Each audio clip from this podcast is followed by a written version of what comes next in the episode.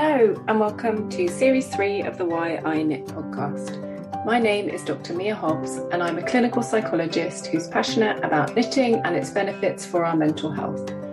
Each week on the podcast, I interview a different knitter about why they knit and how it benefits their mental health. This week on the podcast, I'm delighted to be joined by Karie Westermann. Karie is a knitwear designer, writer, and storyteller who is based in Scotland. You can find a link to Karie's website and Instagram account and all of the patterns that we discuss in the show notes. Hey, Karie, welcome to the podcast. Hi, Mia. Thank you for asking me to participate. You're very welcome. Um, I always start the podcast with asking where your story with knitting began. I began, uh, well, the story begins really, I think, when I was about four or five. I was uh, taught to knit by my great grandmother, uh, who lived on what is essentially a croft in the middle of nowhere in rural Denmark. Mm-hmm.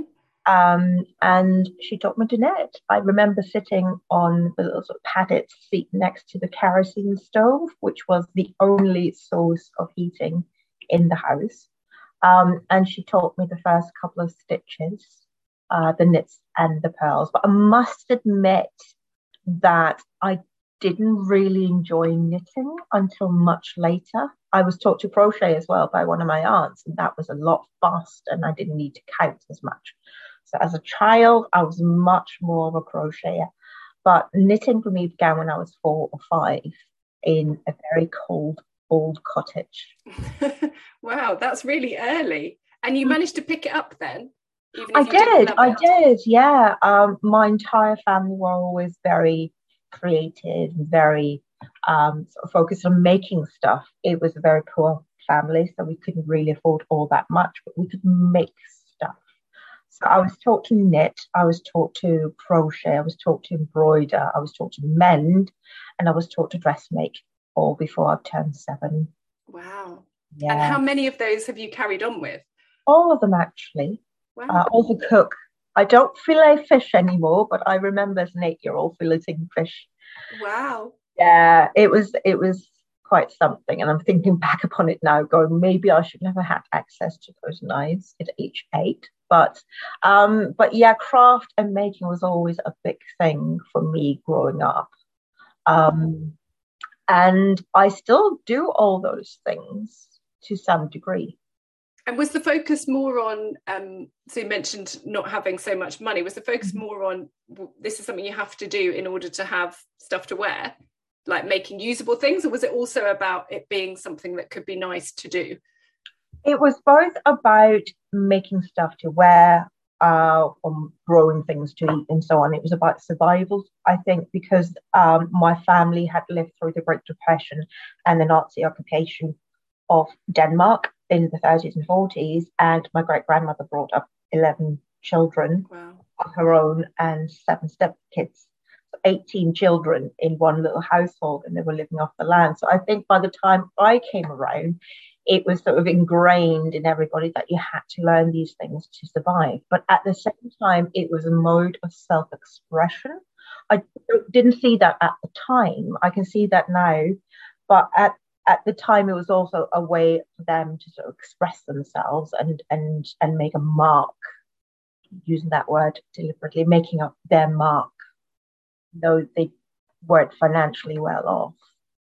Okay, so you think it was for them as well a way of kind of expressing themselves. Absolutely, mm. absolutely. I mean, you had people painting as well and doing sculpting, and um, even though things like gardening was was more an expression of needing to survive, it was still also, you know, something about making something that's pleasing.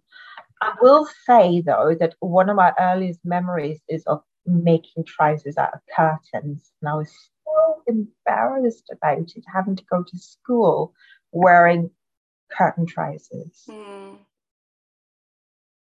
And is that something now? Like, does that affect your making now when you think about choosing fabrics? Not at all. I mean, when I think about making now and I sort of look back upon what making meant to me as a child, there's a very big difference because back then it was part of necessity. It was not always something that was enjoyable because I do remember my great grandmother sitting in front of the kerosene stove, uh, unraveling sweaters and re knitting uh, jumpers. And I cannot imagine that would have been very much uh, uh, sort of something you do for fun. Hmm. Um, whereas now I can choose my own materials and have fun with it, and it's an indulgence rather than a necessity. Hmm. Did you make the, your own trousers, the ones out of curtains, when you yeah. were going to school? Wow! did you think, feel a sense of achievement? Because that sounds pretty amazing to be still going no. to school and have done that. Not really, because it's such a natural thing mm. for my family to be doing. Everybody yeah. making stuff. So it wasn't until much later when I sort of uh, became much older and I realized that other children didn't wear stuff that they'd made themselves that I thought, huh, okay. For me, it was still tied up in shame, but the older I got, the more I realized, hang on, I can actually do this. Um, and by the time I had stumbled into university, um, I, I joined uh, an amateur theatrical society and I volunteered to do costumes because I realized I was the only one who could actually make stuff mm. Wow. So that was it was something that made you different when you were a kid, and that didn't feel like a nice difference. No. And then later on it became a positive difference. It was absolutely. And today when I sort of sit and think about it, I think about making as an act of agency. Mm. Um, it's something you can make you can make stuff pretty much out of nothing and have something to show for yourself. I'm sure we'll touch upon this later on. Yeah. But uh, there's a definite difference in how I perceive making and knitting and dressmaking and all those things today as opposed to when I was a kid and I just wore a sweatshirt like everybody else. Mm. Where yeah, and I'm sure it makes a big difference that you have choices now, and yes. you know about your materials, and it's not mm-hmm. just there is this fabric and that's what there is. Mm-hmm. Yeah. Um, did you carry on the whole way through making, like knitting, making? Were there times where you didn't do it and then came back to it? Well, I can. I this is going into a completely different territory, um, but I was not allowed to dress myself as a child, and it wasn't until I was like 15 I was allowed to choose my own clothes. Um, and up until I was about 15, I carried on making dolls' toys, mm-hmm. even way beyond the point where I was playing with dolls. I would make quite intricate outfits for my dolls possibly we can sort of psychoanalyze now and say that's possibly because I couldn't make uh, choose my own clothes. Mm. I could choose what my dolls were wearing, yeah. or people uh, these sort of uh, well dolls would be wearing. Um, so I continued dressmaking and crocheting and knitting these miniature garments up until I was about 15. And I carried on doing a few things. But once I hit the mid teens, I was like, oh no, this is not cool. Mm-hmm. you know, this is too weird. Um, but I got back into knitting first time when a friend of mine fell pregnant in her mid twenties. I think that's a very common story. Yeah. Then, then you sort of sit down and you make something for the baby, and then obviously I did the Amdram But apart from that, it wasn't until my mid thirties that I got back into making stuff. And what do you think? What happened around that time that kind of attracted you to it in your mid 30s? Mm. Do you think? That is an entire story. Um, I live with an invisible illness, chronic illness, and I was in bed for nine months. Um. And I couldn't do a thing. I couldn't read. I couldn't, which I've always loved doing. I couldn't watch TV. I couldn't listen to music. I couldn't do a thing. And my partner, now husband, came in and said, Didn't you tell me you used to knit? And he went down to the local yarn shop and uh, picked up some yarn and some needles. And I was lying there in bed going, I, I don't remember how to do this. Could you get me the laptop so I at least can try to cast on a couple of stitches? And he said, Karie, look at your hands. And my hands were casting on. Oh, wow. Which was an incredible feeling because at that stage, um, my memory was really bad. My cognitive abilities were so poor. But my body remembered mm. how to cast on.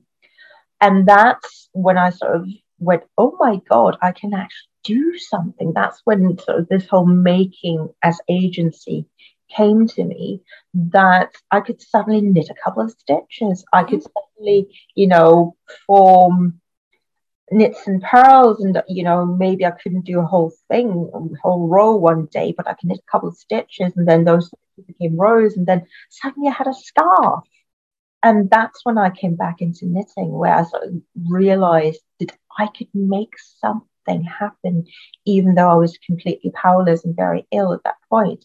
I could make things and it was such a powerful experience. Hmm. what did it feel like when you saw your hands casting on it felt so strange because my brain, so that part of, of my brain that I am actively aware of, did not remember how to do it.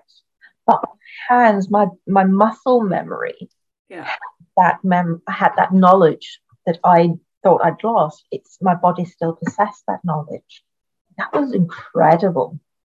I've had a similar thing actually with playing the clarinet that I played up until I was maybe 17 and then you know a few years ago in my late 30s picked it up and i couldn't didn't know how to read music obviously i used to be able mm-hmm. to do all those things but somehow my hands could still remember some to do some of the yeah. notes weirdly it, it's I've, I've, talked to people about this afterwards and they say that's because memories are stored in diff- different types mm. of memories are stored in different types of parts of our brain so if we sort of lose access or have limited access to one part of our brain, another part of our brain may be able to remember it. My gran had a stroke about five years ago and she forgot a lot of things, but she still remembered how to knit.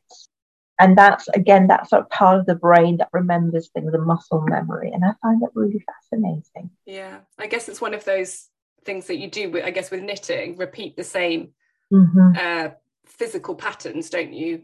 Like yeah. thousands, millions of times. Which is also why it's difficult to, if you've knitted for a long time. I mean, I work as a knitting teacher, and if you try to learn a new skill, say you've been a thrower your entire life, and you suddenly have to, you want to learn how to knit continental, there is such resistance in your body because your hands automatically want to do something else. And it's all that's a really interesting battle between two parts of, of yourself wanting to do one thing and the other part wanting to do another thing. Mm. I had learnt to, I retaught myself how to purl actually, because my mum taught me, who's also Danish, and she taught me a it's a, I don't know if that I could do it now. It's almost like doing a knit stitch backwards. So the yarn is at the back still for the purl stitch. I don't know if that's I've never come across anyone else who does it like that. But then I saw how other people knitted on YouTube. It wasn't great for my tension. It was mm-hmm. making my purl rows way too loose. And um, then I retaught myself a more classic continental purl. Mm-hmm. And but it it was like going very slowly. It was like when I remember learning to touch type. And you can type a lot quicker with your two fingers, but you have to make yourself slow down. And then in the mm-hmm. end, it pays off. But absolutely. yeah. And um, what were the first? It sounds like it's quite fiddly to make those tiny clothes you were making for the dolls that's quite a lot of skill involved in some ways. That's harder than making clothes for Absolutely, regular yeah. size humans. Um, so that was maybe a way of starting your self-expression using knitting and sewing. Absolutely absolutely. Mm-hmm. that's something i realized um, after the fact now. When my grand went into a care home my mother found a whole bag of dolls clothes in the attic I actually have them now, and oh, I have yeah, and I I one of the knitted jumpers is a four ply cotton jumper, uh, Fair Isle, wow. three colors per row, and I sort of look at that and go, I was a very special child, yeah. um, at that stage, I think also my love of costume history had kicked in, so I was trying to recreate lots of historical costumes. okay. Yeah. So you, that's where you were taking inspiration from? Yeah. Mm. Mm. Would you say that still influences your designs now? No, not at all. I mean, one of the things I've got in my possession now is, is a dress that I made when I was about what 11, which was a reinterpretation uh, of a gown that Elizabeth Taylor wore in the Cleopatra film, which is co- completely beaded. Okay. So, yeah. yeah, my love of historical costumes is one thing. What I do as a knitwear designer is very different. Yeah. That sounds amazing, though. A lot of work. A lot of work. Um, yeah. And I've sort of done uh, crinoline sort of 1840s inspired stuff and 1870s inspired stuff. I mean, I was. This is probably why I didn't get invited to a lot of birthday parties at school.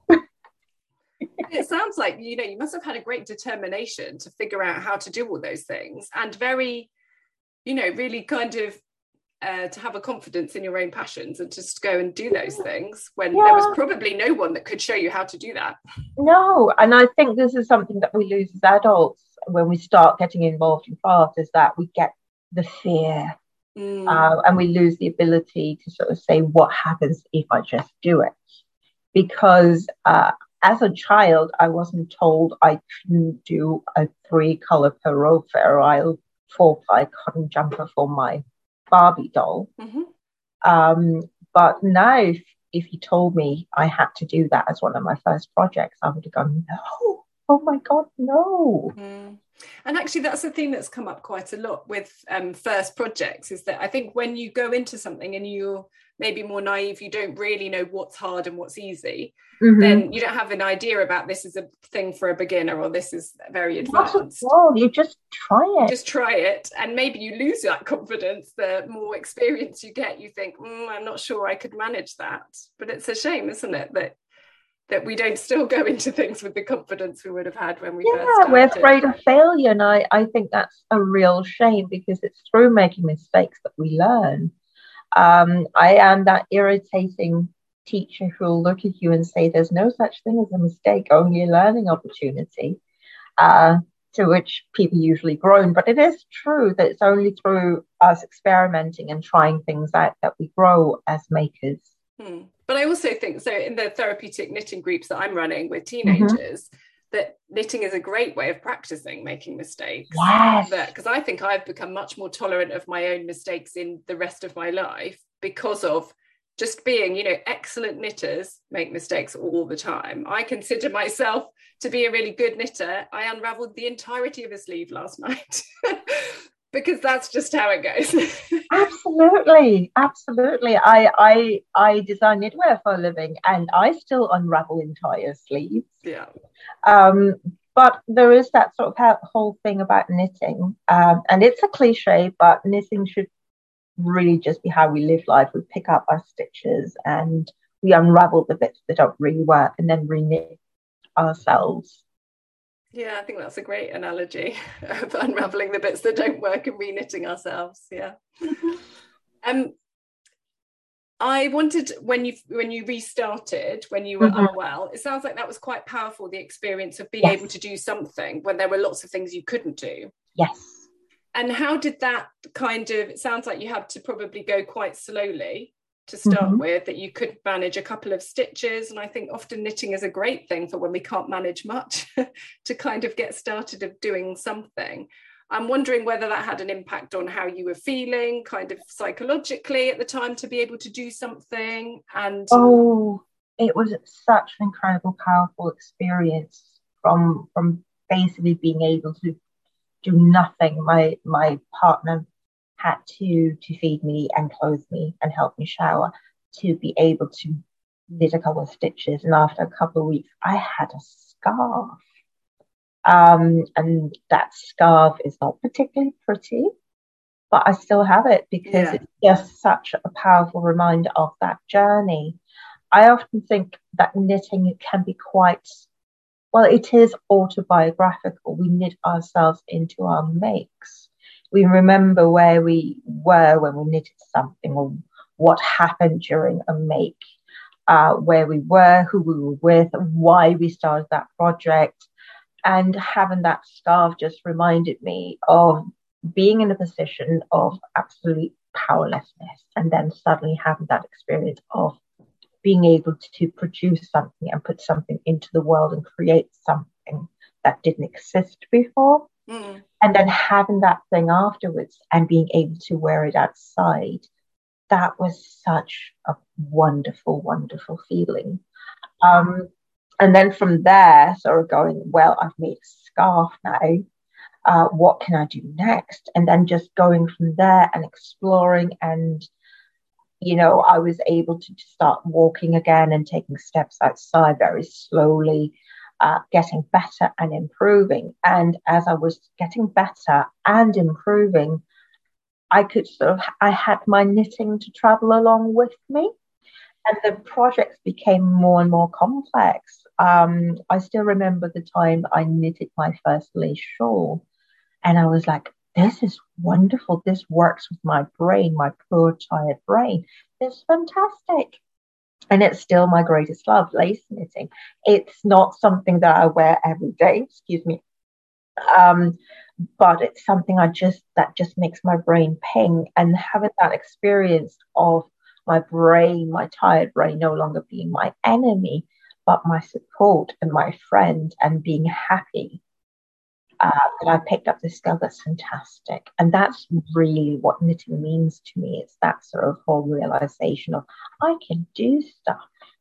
Yeah, and it sounds like it was a really tangible reminder that scarf of it mm-hmm. took you on a real journey from the very first stitches and your hands automatically casting that's, on. That's one of the things that I found because I've had conversations with people during this lockdown period we've had who've picked up knitting during lockdown and they suddenly could measure their days and their mm. months mm. through the stitches they were making.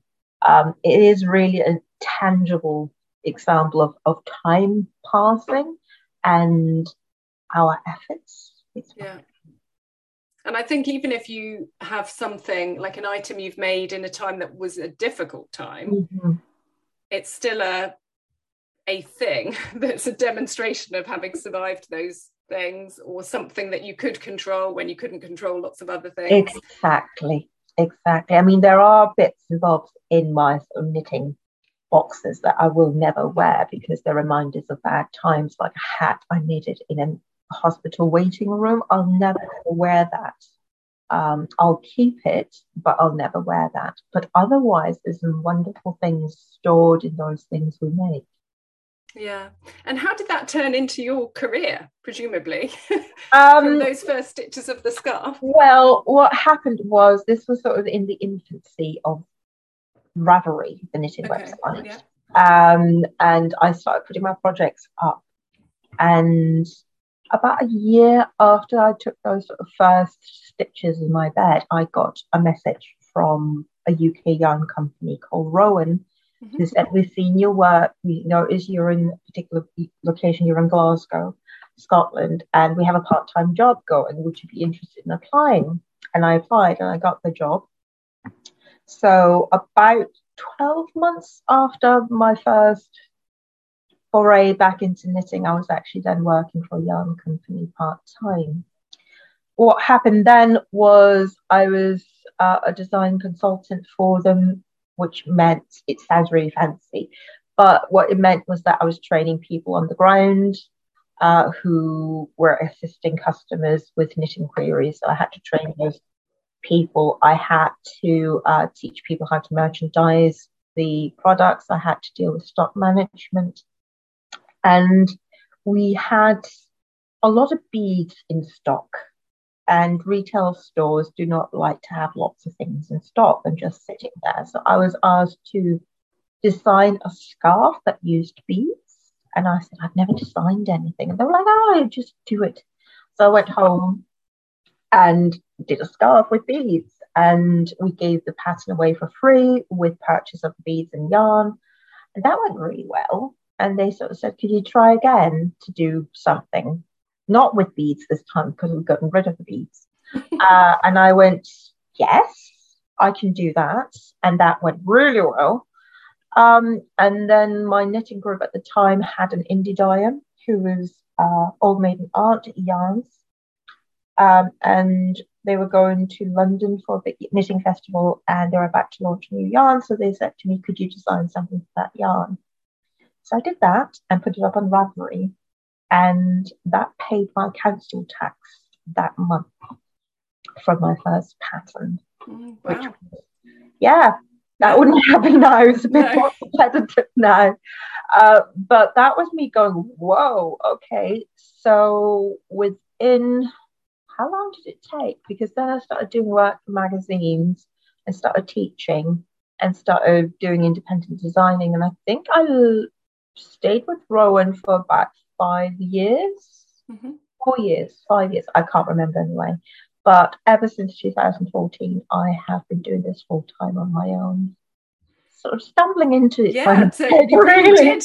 It wasn't even your idea.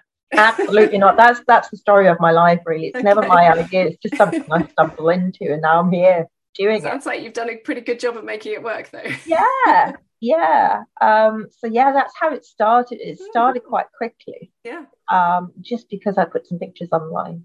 Yeah, and a year after you would, had only just done it, you sounds like your partner didn't even know you as a knitter. Really, they'd never he, seen you knit, or well, he did textiles at art school, so we've been sort of chatting ah, about oh, okay. making stuff. He doesn't knit, he doesn't crochet, he does surface designing.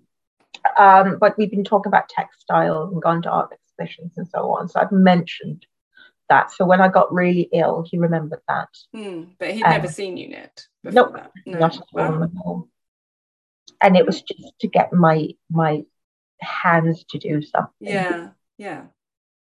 Yeah, that's amazing. And in terms of why you knit now, Karie, why would you say you've carried on with it and run with it other than people keep giving you ideas and projects and you've gone with them?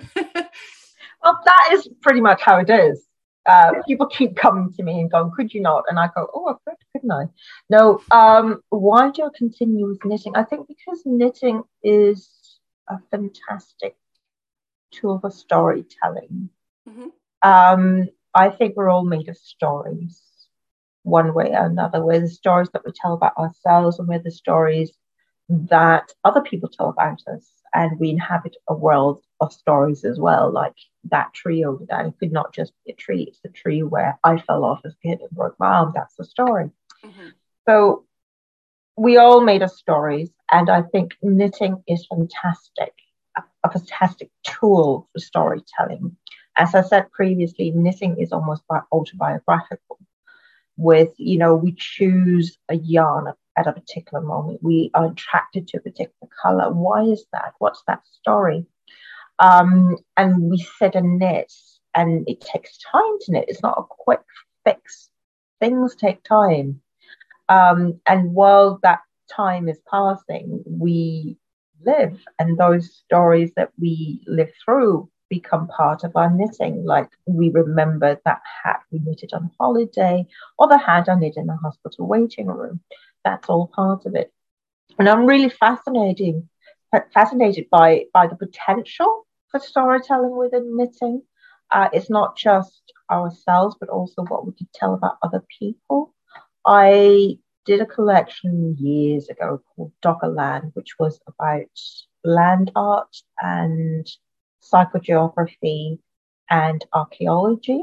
And mm-hmm. the um, Doggerland was a part of um, a landscape before the last great ice age ended, where there was a land bridge between the UK and Scandinavia, where I grew up. And people lived there. It's now covered by water. It's known as the North Sea. Mm-hmm. Um, but we still have fragments of the people who live there. So I was really captured by that notion of there being land between the two places I've called home in my life. And I designed a shawl um, which has you starting off by casting on just a couple of stitches, maybe six or seven, and then you traverse, you walk. Each stitch becomes a step, and you walk the landscape, and you become this sort of explorer of a landscape. And the shawl grows grows and grows, and you keep searching and you keep searching for a place to live or place to stay. It's just plain stop and stitch. And then you reach the edge, which becomes this really complex, interesting, intricate lace pattern. And just as you're sort of getting used to it and you're sort of leaning into that, you cast off and it's gone. And that was inspired by the tsunami that wiped out the last bits of the Doggerlands territory. Mm-hmm. And that idea of hunter gatherers walking the land, searching for new places to stay. And just as they got uncomfortable, everything was lost to them. And that sort of loss on the needles as well, that loss that you feel as a knitter when you cast off something yeah. that you just become comfortable with. That was something I really wanted to explore. Mm. That's an example yeah. of storytelling within knitting. I have another shawl which was inspired by a Mesolithic grave with a young girl who buried there next to a very, very young child that had been uh, placed on a swan's wing.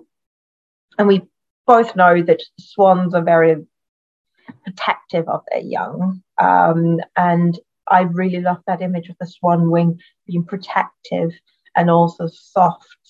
And I wanted to design something that was protective and soft and comforting and shielding.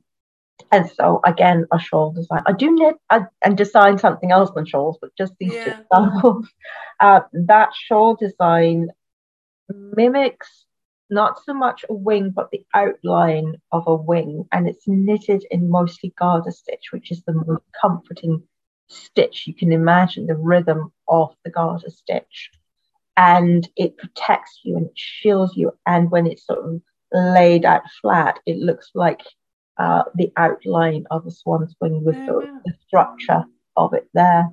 And it's just that idea of us being able to tell these stories in knitting. It's mm. not just, you know, uh, us knitting away and making, oh, here's a pair of socks. You know, mm. you can actually in, imbue those socks with stories of your own mm. and thoughtfulness and think about, you know, each stitch representing a step, something you hands are moving and what does this movement entail? And I think that's beautiful. And I think that's why I keep going with knitting because it's it's so fascinating. Hmm.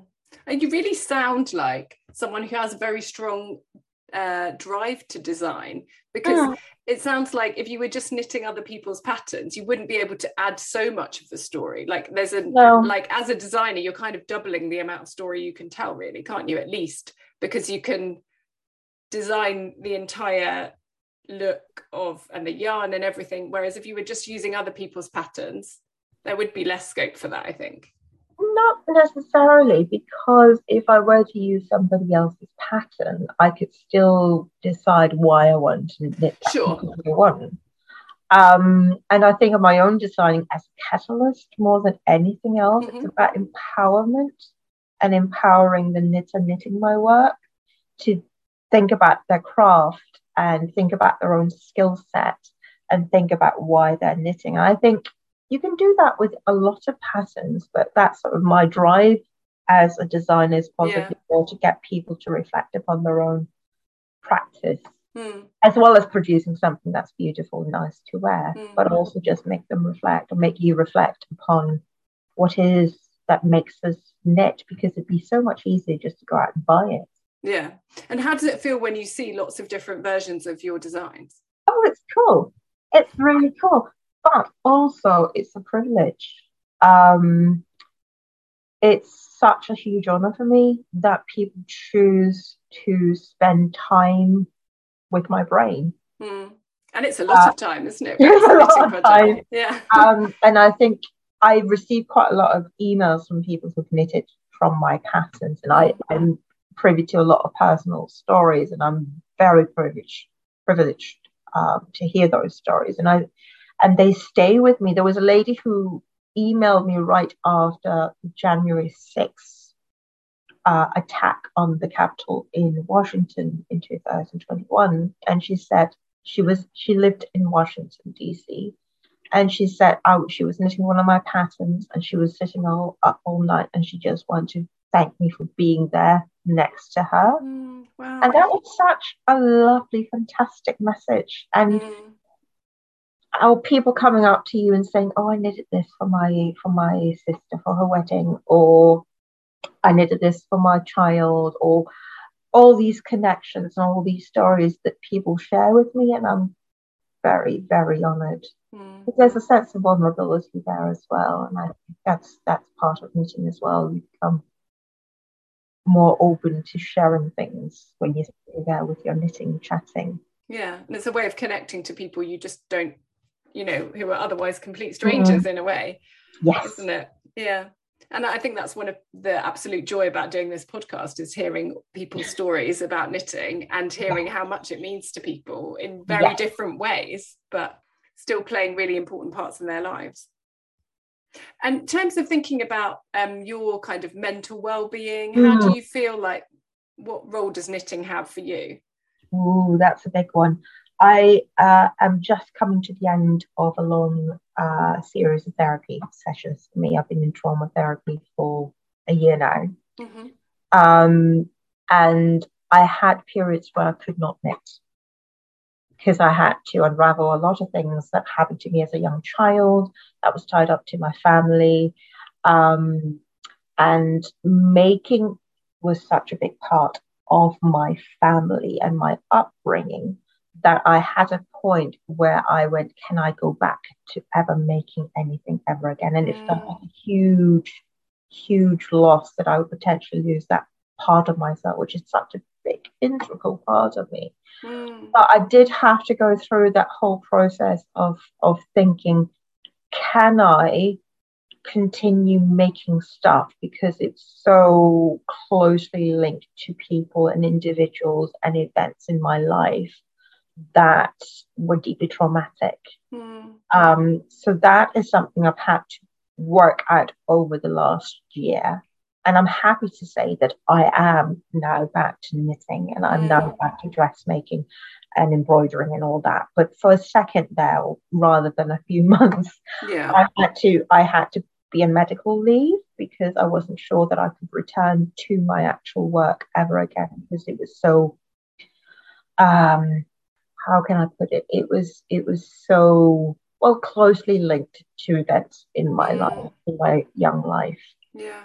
Um, but apart from that, which is a whole other discussion, um, I would say that knitting has been there for me. I've, I've all my life I've had periods of depression and anxiety, and knitting has really helped with anxiety especially because there's that rhythm you talked about earlier.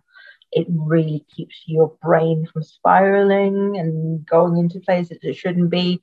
So I tend to take knitting with me when I'm going out and about and I have to be social because a lot of my social um, um, anxiety is tied up with social anxiety. So knitting really helps me there. Mm. That I can sort of self soothe with that rhythm on the needles. Yeah and I think that's a great thing about knitting, isn't it? You can take it with you to the doctor's appointment or to mm-hmm. the pub or the bus or wherever mm-hmm. um, you need it. And I certainly always have mine with me as well. Um, does it matter for you what you're knitting? Um, I in do have... to get that soothing thing. No, I mean, I, I, I would say something like garter stitch. I find incredibly soothing because that rhythm, you just start going and you keep going and you don't have to count and you can just sort of get into that sort of almost meditative space. Yeah. Um, and I do prefer to do big rows rather than small things in the line. So you'll never really catch me saying sock. Okay. Yeah. But yeah, big long rows of garter stitch is very soothing. Okay. So um, yeah. Yeah. And are you back to designing again? I am, yeah. I am back to designing. Um, and it's such a nice place to be again because I had that break where I sort of go, went, can I can I do this again? Mm. It's it was both scary because making stuff is what I do. Um, yeah. I I bake, I cook, I garden, I do dressmaking, all these sort of a paper craft. I just make stuff all the time. And then suddenly to think, what am I if I'm not a maker? Yeah. That was quite a big conversation I had to, to have with myself. Um, it was a good conversation at the end of the day. I would hmm. say, because um, it made me realize how important it is. Yeah. Um, and it also made me have that urge to design again and going, what stories is it that I want to tell? Mm. And also realize that sometimes the story I have to tell is just this cardigan's going to look so freaking good with those trousers. you know, it doesn't need to be a big complex story about identity or art. Sometimes it can just be, I really want a big cozy jumper. Yeah. It's going to look awesome. And I have the perfect yarn in my stash. Yeah. You know, and and that has been a relief. And I'm back to designing. I'm designing a couple of garments at the moment. Um, I'm really into garment designing at the moment. I don't know why, possibly because I really enjoy the process mm. of working out all the maths behind it. And is it important to you that the the things you design because it sounds like i love the idea about the stories that you're thinking about mm. when you're getting your inspiration for the design and the stories that go into the making does it matter yes. that it's does it make a difference that it's a wearable thing yes because it does mean that we can have it on us at all times mm-hmm. um, i have exhibited knitted art pieces and it's never quite as satisfying i like the utilitarian aspect um, of of designing things that you can wear mm. that you can keep with you at all times and you can have that moment of walking around going yes this world is terrible but i made this and this is awesome mm-hmm. um, i had another shawl i don't know why i keep talking about shawls but i uh, wrote a book about the um, correlation between handmade and machine made, uh, based in early modern printing and today's printing, essentially. So I had a shawl that was inspired by uh, illuminated manuscripts, and I had a giant, giant illuminated letter in the shape of shawl, or shawl in, in the shape of illuminated letter. Mm-hmm. I don't really know what came first there. And I just love the idea of you writing a text or a text textile and you walking down the street. And at the moment, women are told to or told to sort of not really voice things in public, not to have an opinion, that we should be quiet and nice. And I love the idea of somebody walking around with a shawl, remembering that they have a voice, that they have agency, that they can make stuff, that they're walking around with text and a textile, feeling in, you know, so empowered by that and going, yes, you don't want me to speak up, but I am because I actually am awesome. I'm a maker. And I think that's also part of why I love knitting is that idea of making people realize they have a skill and they have this power of being able to make awesome stuff. It's amazing actually that as a theme has come up quite a lot in the podcast the idea of magic or superpower or like that that as a skill um, mm. and also the idea I suppose on one level a bit is like self-expression isn't it it's yes. kind of a, a, bit like art but it's something you wear and you get more kind of uh, opportunities, I suppose, to do the self expressing in a public way, I suppose, when it's your jumper, as opposed to if it was. I, I had a phase where I did some cross stitch, but what I struggled with was what do you do with it? Exactly, exactly. That's my problem with it with embroidery. I don't know what to do with it. Yeah. Whereas I love the fact that, you know, once I've done my, you know, knitted mm-hmm. my bright yellow jumper because that's what I wanted, then I can wear it and it makes me feel 20% happier when I'm wearing something. I nearly wore my bright yellow jumper today. but no, there is that sort of whole idea of, of you figuring out who you are and expressing that and going out in public and going and feeling almost unassailable because you made that decision to make this thing. You had the skill to make this thing. And nobody can really say anything to you because it's like a shield as well. It feels really cool, I think, mm. to walk around and go, oh, this thing, I made it myself. Yeah.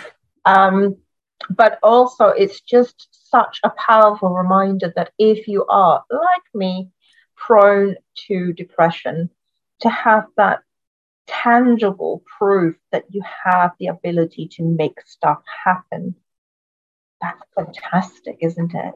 You know when our brains when we're feeling low in mood often tell us very negative stories don't they and mm-hmm. it's harder to yeah. deny you know progress or a sense of achievement when it's something you can literally physically see and yes. touch which is also the brilliant thing about knitting as opposed to other crafts uh, such as dressmaking because with knitting you can say i've had a really terrible day but i knitted 17 rows mm. so go me and it's those sort of little bits of self cheer self praise i think knitting really gives us i think is so wonderful mm and you can do it from your bed if you need to. Mm-hmm. Yeah. And the bus. Yeah. I always ask about a significant project. So that might be, I don't know, a design project or something you've knitted that has some special meaning for you. I think a good example would have been the scarf. Yeah. I think that's a great example. But um, and I would just say my lovely partner went down and bought three balls of Noro Silk Garden. I have no idea why but it was quite a fancy yarn to use as my first project. Yeah, but I guess he's a textile guy. Yes. Yeah, yes, that's good yes. skills. He's also very, very fond of walking around going, "Ooh, I recognise that yarn." Um, but no, another significant project. I don't know. I think every single one I make feels special to me. Um, at the moment, I'm knitting a hot pink cardigan cropped with texture because in my wardrobe, hot pink is a neutral. Yeah. Yep. Um, and yeah, and it's just, it's been quite a project. I think also I come to this possibly as with a different angle because I worked out all the maths for it. Mm-hmm. I've graded it in 11 sizes.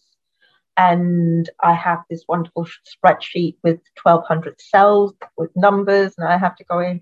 And just seeing that process from me knitting the first swatch, going, Oh, I like the yarn, oh, I like the color, to me going, I have an idea for a cardigan, and watching that whole process from from starting from that little tiny swatch to me now sitting here knitting away on this beautiful pink cardigan that I'm going to wear to day in and day out. Yeah. Um, and I think that it's difficult to, to pick out a special project because every single one has that story embedded within it.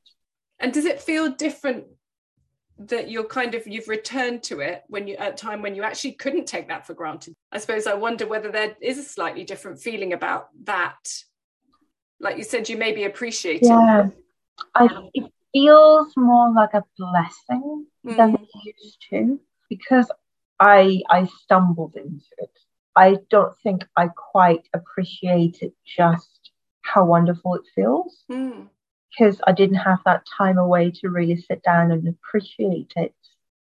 Um, and now it feels like a blessing that I have this ability to say, I want a hot pink cardigan and I know exactly what it's going to, to look like. And having fun in the process and having this whole story about why I'm making it, it feels special. It feels like a blessing that my brain is fired up again. Yeah. And it's not tied up to a lot of really complex emotions hmm. That I used to have about why I make because it yeah. used to be tied up in all the things I mentioned in the beginning of this this talk, um, of this conversation, that the poverty, the hardship, mm. all of those things. It's kind of been released from that. So you've reclaimed it for yourself. Exactly. And for the joy of it. Yes. Yeah. You're good. You're good. well, it was all you. I'm just paraphrasing. Yes. And it's just, it's been a journey to get to this point where I can yeah. say, this is, this is actually something I do because it's mine and it's me and not just because it's tied up in a whole lot of complex emotions. Mm. And I think sometimes it's like everything, isn't it? That sometimes the hardest journey is like it feels like the biggest triumph when you've climbed to the top of that mountain, doesn't it? Like you mm-hmm. said, with all that maths you did for grading and yes. sizes, feels the massive sense of achievement at the end of all that, I'm sure. I was I was not graduate. Math doesn't come easy to me. Uh, so yeah, that was that was fun. Going, yeah, I can do this. Yeah, excellent. Karie, I always end with asking, what's the greatest gift that knitting has given you for the rest of your life? I know that's hard often to pin it down to one thing. I would say it's actually given me life Mm. Um, knitting has given me hope and agency and a whole life. Um, when I wasn't that bad all those years ago and I cast on the first couple of stitches, I had no idea where it would take me.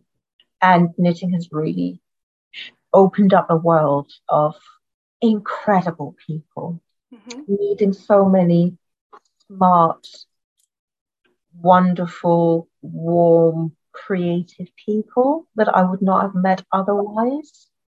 Um, it's given me a purpose. It's given me. Uh, I've travelled a lot through knitting. I've I've taught so many different countries, and I've really. Um, I mean, it's just been amazing to be able to go to these places and meet people and hearing people's knitters' stories as well has been such a wonderful thing. And what has knitting given me? It's given me a, it's given me pretty much everything I have now. Um, my life is very, very different because of knitting, and that's the greatest joy. I think the greatest joy is really the people I've met uh, and how I've been led into a lot of people's lives which is fantastic and humbling. Yeah, so it's really given you a lot of connections, like across the world, really. Yeah, um, and friendships and love and trust and stories and all these things that I wouldn't have if it were not for knitting. And I love the focus on kind of storytelling through knitting. That's amazing. I mean, how much of that do you publish with your pattern? I do. Um, when I do collections, um, I write essays. Um, and this is also what knitting has given me. It's given me a confidence in me as a writer. Mm. I write about other things than knitting now, can you yeah. um, and um, yeah, I publish essays before or after each pattern in my collections. Um, and I've been very lucky that I've been invited to work in an academic setting as well, thanks to all these things that I've done with knitting as well. So my old pre everything uh, life, which was as an academic, is sort of met up now with my with my knitting mm. now, which is quite fun. Yeah, and that's similar i suppose to me bringing like psych my psychology career together mm-hmm. with knitting feels nice it feels like a very me-ness my niche yes it's it's and i think that's also what's wonderful about knitting is that it allows for all so many different niches mm. um, where i can i can nerd around and look up uh, all sorts of weird references and write about it and get it to be about textiles and textile history and work as a consultant for various galleries and museums and universities and it's fun mm. and it's it's amazing what those balls of silk garden led to yeah amazing well, Karie, it's been an absolute pleasure hearing your stories about your knitting and your life. Um, if people want to find out more about you and your patterns, how would they do that? Well, they can find me online. I am at kariebookish.net. That's K A R I E and then bookish.net. I am also Karie Bookish on Twitter and on Instagram and on Patreon. And in real life, I'm not traveling so much at the moment. Mm-hmm. Um, and I'm pretty much semi retired from uh, teaching at festivals and all that. But you never know if I pop up. Mm-hmm. But you're designing. I'm designing and writing now. Yeah, and enjoying the hot pink cardigan. Oh God, yeah. I can't wait for that one. okay, Karie, thank you so much. Thank you as well, Mia. It's been a pleasure. Thank you so much for listening to the Why I Knit podcast. Please don't forget to rate, review, and subscribe as it helps other people to learn more about the therapeutic benefits of knitting. If you'd like to find out more about my work, you can visit my website at therapeuticknitting.org. You can also follow me on Instagram at knittingisTherapeutic. Thank you.